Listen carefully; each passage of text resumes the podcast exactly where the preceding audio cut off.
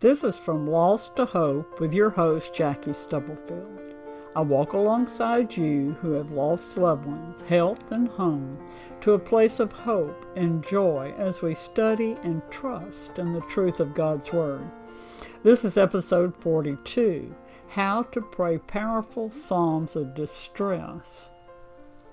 In a crisis, we often don't know how to pray for what we think God wants us to say. We can learn how to pray powerful psalms of distress by meditating on them.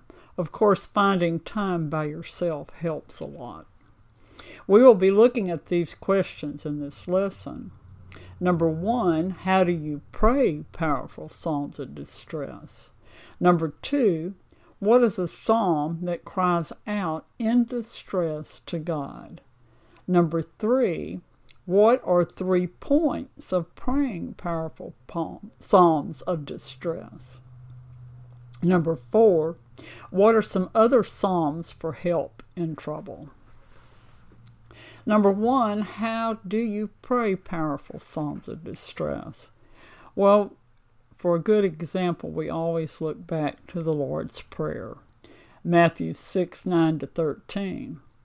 This then is how you should pray Our Father in heaven, hallowed be your name. Your kingdom come and your will be done on earth as it is in heaven. Give us today our daily bread, and forgive us our debts, as we have also forgiven our debtors. And lead us not into temptation, but deliver us from the evil one. Number one, we acknowledge who God is. Number two, we praise Him for everything that He has done. Number three, we let Him know we want to do His will. Number four, we give Him thanks for things that He has done for you and others in the past. Five, make sure you don't have any unconfessed sin. Number six, make sure you've forgiven others.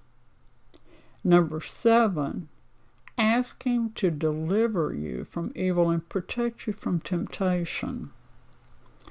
Number eight, let Him know your pain and that you need His help.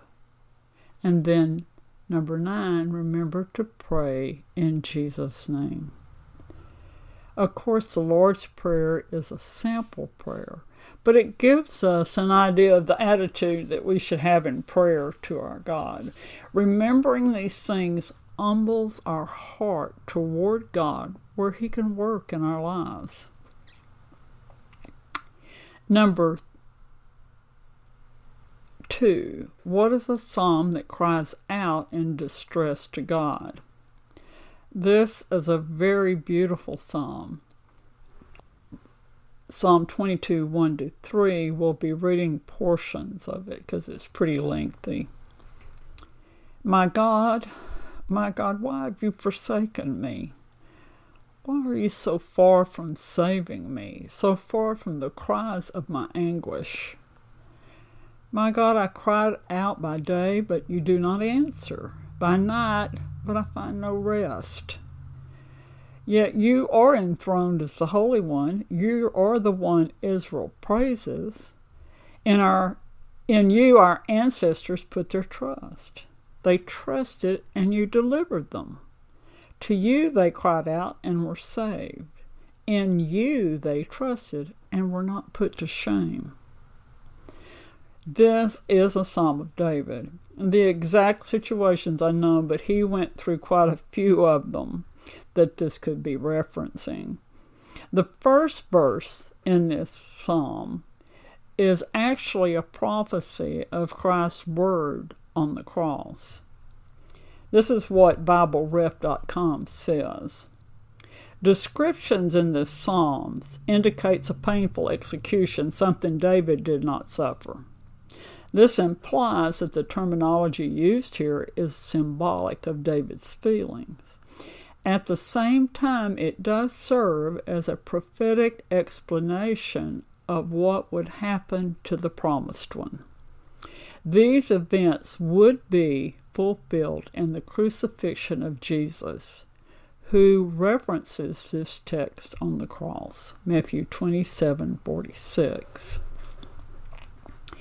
Now we see in verses 1 and 2, David's describing his pain and he feels deserted by God.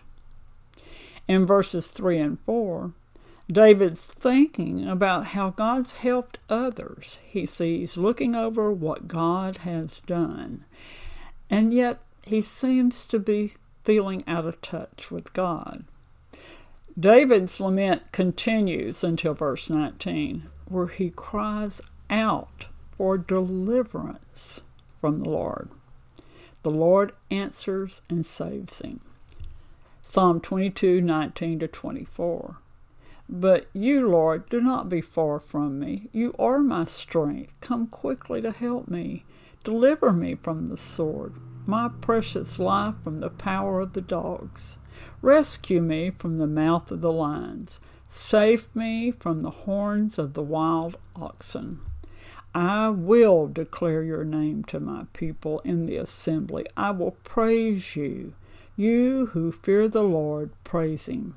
All you descendants of Jacob, honor him. Revere him, all you descendants of Israel. For he's not despised or scorned the suffering of the afflicted one. He has not hidden his face from him, but has listened to his cry for help. David, like so many of us, many times were lost in our suffering, and we've forgotten what God's done for us in the past. We need to rely on what we know about God, what He has done for us and others in the past, instead of relying on our feelings. Number three, what are three points of praying powerful psalms of distress? Number one, we need to humble ourselves and realize we can't do it without the Lord. We cannot do it ourselves. Number two, we need to meditate on these examples of suffering to allow God to speak to us. Number three, the answer we are looking for is transformation moving from our suffering to God's peace. Number four, here's more powerful Psalms of distress. Psalm 94, 16 to 19. Who will rise up for me against the wicked? Who will take a stand for me against evildoers? Unless the Lord's given me help, I would soon have dwelt in the silence of death. When I said my foot is slipping, your unfailing love, Lord, supported me. When anxiety was great within me, your consolation brought me joy. Only the Lord was able to help save the psalmist against the wicked who were seeking his life. The unfailing love of the Lord kept his foot from slipping. The Lord took care of his anxiety and brought him great joy. We too can receive this joy in a crisis. Psalm 16:8 I keep my eyes always on the Lord. With him at my right hand, I will not be shaken.